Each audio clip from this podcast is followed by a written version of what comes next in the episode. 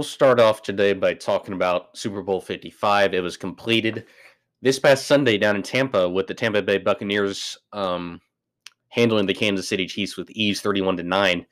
Um, Tom Brady is now a seven time Super Bowl champion, and he also won his fifth Super Bowl MVP award. Just quite stunning. Frankly, how the Bucs just manhandled the Chiefs all game long. Um, the Bucs defensive line was going up against a Kansas City offensive line that was filled with backups and third stringers, and Patrick Mahomes was just running for his life all game long. He was pressured about 29 or 30 times. Um, he did make a couple throws where he ran around the field for a solid 10 seconds, I think, but both of those passes ended up right on the money, um, and his receivers did not um, give him many favors by uh, just not catching the ball. So, Patrick Mahomes and the Chiefs, they will be back in the Super Bowl, I think, in the next few years, but um, it just showed that offensive lines they really do matter in the NFL, and we're and when you're missing both starting tackles and you have to reshuffle everything along the offensive line, and you have less than two weeks to prepare for the Super Bowl at against a, a Bucs defense that has the best rush defense in the league. Um, that's not a formula for long term success. So the Chiefs they should be back in the Super Bowl relatively soon again. And again, Tom Brady is now a seven time Super Bowl champion, uh, five time Super Bowl MVP, and undoubtedly the greatest quarterback in NFL history. And now with his seven total championships, you can maybe put him in the conversation with Michael Jordan and uh, Wayne Gretzky as the greatest American team sport athlete of all time. Uh, there's been debates uh, all this week about it on sports talk radio and television. But uh, my opinion, Tom Brady is up there with Michael Jordan at least, uh, just because football there's a lot more turnover than basketball, uh, and uh, from with him going from New England to Tampa Bay and basically proving to all the doubters that he kind of was the Patriot way up in New England. Not saying Bill Belichick is not a terrible coach. I think he Bill Belichick is one of the greatest, if not the greatest, football coach of all time. But uh, Tom Brady going to the Tampa Bay Buccaneers, who up to this year were was the most losing franchise in American sports, I think, winning percentage wise. So he was not going to a winning organization by any means, even though they had a decent head coach in Bruce Arians and solid players on defense and offense. It's just that when he got there, he turned that culture completely around and they ended up winning the Super Bowl in his first year. So the Bucs are certainly primed for the next two to three years, as long as Brady keeps up this play to be contenders for the Super Bowl. And uh, it'll be fascinating to see if any of the other NFC teams are going to step up and challenge Brady. And uh, also in the AFC, if teams are going to challenge the Kansas City Chiefs, because Bucs Chiefs, maybe that'll be the Super Bowl for the next couple of years, but hopefully we get some variety in there. So, congrats to the Tampa Bay Buccaneers winning Super Bowl 55. But as a distant Chiefs fan, uh, as his as my family is all Chiefs fans, um, it's very it was very uh, depressing really to see that performance against the the Buccaneers in Super Bowl 55. But uh, moving on to other things, um, with the NFL, the night before the Super Bowl every year, the NFL hands out hands out uh, a bunch of awards like MVP, Defensive Player of the Year, Offensive Player of the Year. A couple things that I'll point out from that: uh, Aaron Rodgers, the quarterback for the Green Bay Packers, he ended up winning his third MVP trophy. Um, he went out in the uh, NFC Championship game to Tom Brady and the Bucs, who won the Super Bowl. So Aaron Rodgers is 37 years old. I think he's going to stay with the Packers, but who knows what will happen in the offseason with the quarterback carousel that's going on in the NFL at the moment. Um, Aaron Donald wins Defensive Player of the Year uh, for the third time. He's he's of course the defensive tackle for the LA Rams, and he reminds me of J.J. Watt when J.J. Watt was in his prime. But I think Aaron Donald is a little better at his peak, so he'll be dominating uh, offensive lines for several more years. Um, with the Pro Football Hall of Fame, um, among the notable entries are Peyton Manning, Charles Woodson, and Calvin Johnson. Uh, Peyton Manning, of course, was the quarterback for the Indianapolis Colts for a solid decade plus, and he terrorized my Houston Texans to no end. I do uh, respect Peyton Manning for what he did for the league. Uh, two-time Super Bowl champion, um, just one of the greatest play callers on the field. He was great at audibling all the time. Uh, he was known as a coach on the field. Uh, just put up really good stats. Um, didn't have a lot of postseason success, but nonetheless one of the greatest quarterbacks of all time. Charles Woodson. Charles Woodson is one of the greatest safeties in NFL history, and of course Calvin Johnson, known as Megatron, is one of the best wide receivers in NFL history. Uh, another sad thing with the NFL, uh, I think it was yesterday, was reported that Marty Schottenheimer died at the age of 70, 77. Marty Schottenheimer is one of the greatest coaches in in in NFL history not to win a Super Bowl. He coached the Chiefs. He coached the Browns. He coached the Washington football team when they were known as the Redskins, and of course he he coached the Chargers when they were uh, located in San Diego. Uh, he was known for building really good defenses, um, a consistent winner. I think he coached for 21 years and he only had uh, two losing seasons of his 21 years. So he was a consistent winner, uh, a really good coach, winning percentage. Um, he he unfortunately had to go into hospice care recently, and and he passed away. So rest in peace, Marty Schottenheimer. Um, the NFL is going to miss you for sure.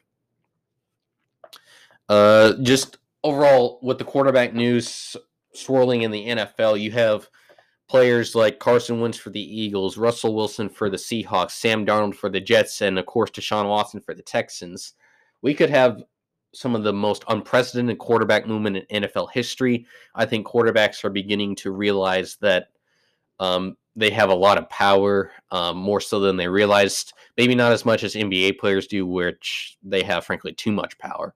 But within the NFL, quarterbacks are starting to demand that they get in on negotiations for uh, trades and other team uh, transactions. And if if players do have some leverage, I think Russell Wilson and Deshaun Watson they they kind of have more say, let's say, than Sam Darnold in terms of where they go, or even Carson Wentz. But bottom line, you're going to see some of the most un- most unprecedented quarterback movement in NFL history, and it'll be interesting to see where all these players uh, end up going. Moving over to baseball, we had a big trade going down last night in Major League Baseball. Andrew Benintendi, one of the best outfielders in the game in the past few years with the Boston Red Sox, he got traded to the Kansas City Royals. Um, the Red Sox got back outfielder Franchy Cordero, two players to be named later, right-handed pitcher Josh Winchowski, Win, Winckowski, yeah, uh, and one player to be named later from the Mets, actually, and outfielder Khalil Lee uh, got sent from the Royals to the Mets. Bottom line, Andrew Benintendi, one of the best um, outfielders in the league. I think since he uh, got into the league in 2015, he leads Major League Baseball in outfield assist. That means if he, he throws out a runner like home or third base or second base or even first base. So he has a killer arm, one of the best bats in the game, too and uh, this signifies that the Red Sox are going into a full rebuild. They got rid of Mookie Betts uh, last year, and of course, he went on to win a World Series title with the Los Angeles Dodgers. And of course, they also have not signed free agent uh, Jackie Bradley, and it looks like he's a free agent as well. So signifies the Red Sox are in a rebuild. We'll see what the Chiefs do with Benintendi. They don't have a spectacular roster to speak of, but uh, Benintendi should be one of the best bats now from from the Royals' uh, viewpoint. Uh, another contract that got signed. Uh, personally, I'm happy with this. Uh, my hometown Astros they signed Carlos Correa on a one year hun- one year eleven point seven million dollar contract. He avoided arbitration. Um, Marcell Ozuna, one of the best outfielders in the game, he goes back to the Atlanta Braves on a four year, $64 million contract. So the Braves lineup is solid. Um, uh, Elvis Andrus and Chris Davis got swapped. Elvis Andrus, longtime Ranger shortstop. He's the last player from the 2011 World Series team. He got shipped to the A's, and of course, the A's got back Chris Davis and prospects. Um, so the Rangers um, will remain uh, toward the bottom of the AL West, at least in my opinion, uh, this upcoming season. And Trevor Bauer, a a polarizing pitcher to say the least in baseball. He goes to the Dodgers on a three-year, 102 million dollar contract, and he earns 40 million dollars this season, which is absolutely insane. The rich get richer. Uh, the Dodgers now have uh, Walker Buehler, Clayton Kershaw, Trevor Bauer at the top of their rotation. Uh, a great three-headed monster and a good bullpen and one of the best lineups in baseball. So don't expect the Dodgers to go anywhere anytime soon. Uh, they're going to compete for the World Series for many years to come. And uh, finally, with um, some college basketball, um, today, some top 25 games going on Purdue at Minnesota, USC, Washington. Uh, unfortunately, number six, Illinois at number three, Michigan is postponed, and number one, Gonzaga's game at Santa Clara got postponed as well. Um, games upcoming for this Saturday. Uh, number four, Ohio State is hosting Indiana. Florida State's hosting Wake Forest. Uh, Oklahoma's going to Morgantown to take on West Virginia. Uh, TU is hosting TCU in Austin. Tennessee's going on the road to play LSU. Alabama's hosting Georgia. Number 10, Missouri is hosting Arkansas Razorbacks. Number 5, Villanova's on the road at number 19, Creighton. Uh, number 1, Gonzaga is scheduled to play San Francisco. Uh, number 9, Virginia is hosting North Carolina in Charlottesville. And unfortunately, the best game of the weekend would probably be number 2, Baylor, and number 7, Texas Tech up in Waco. But that game, unfortunately, has been postponed.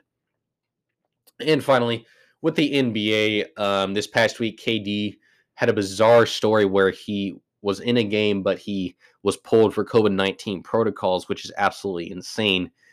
Uh, just the protocols there don't really make sense to a lot of people. And uh, throughout the week, I haven't really gotten to understand it furthermore. And what the NBA keeps chugging right along, the ratings for the NBA keep going down. I haven't really watched much of the NBA this season. Um, LeBron seems to be the MVP MVP favorite. Uh, the Lakers have a record of 26, I think, at the time of this recording. One of the best teams the West. Uh, the Sixers are up there with the best teams in the East. And uh, we'll see how the season continues to develop uh, with the NBA. But uh, bottom line, their ratings continue to drop uh, with hardly anybody watching compared to previous seasons. And they, they keep losing to entities like the WWE and AEW, All Elite Wrestling. Well, that's the podcast for this week. Um, not a lot of live sports to talk about. Um, you know, March Madness is coming up right around the corner. The NBA will keep chugging along, and the playoffs will be starting in a couple months. And baseball will be starting up. Spring training is going to be starting up here right around the corner as well. So maybe look out for an MLB preview here in a few weeks. So thanks for checking out the podcast this week. And um, the NFL I'm going to keep talking about it off and on because the NFL is a 24 7 job if you're going to cover it. So just look out for more NFL coverage and news. Thanks for checking out the podcast. I really do appreciate all the support y'all have been giving me recently. And I will talk to y'all in the next episode. Tell your friends and family about this podcast.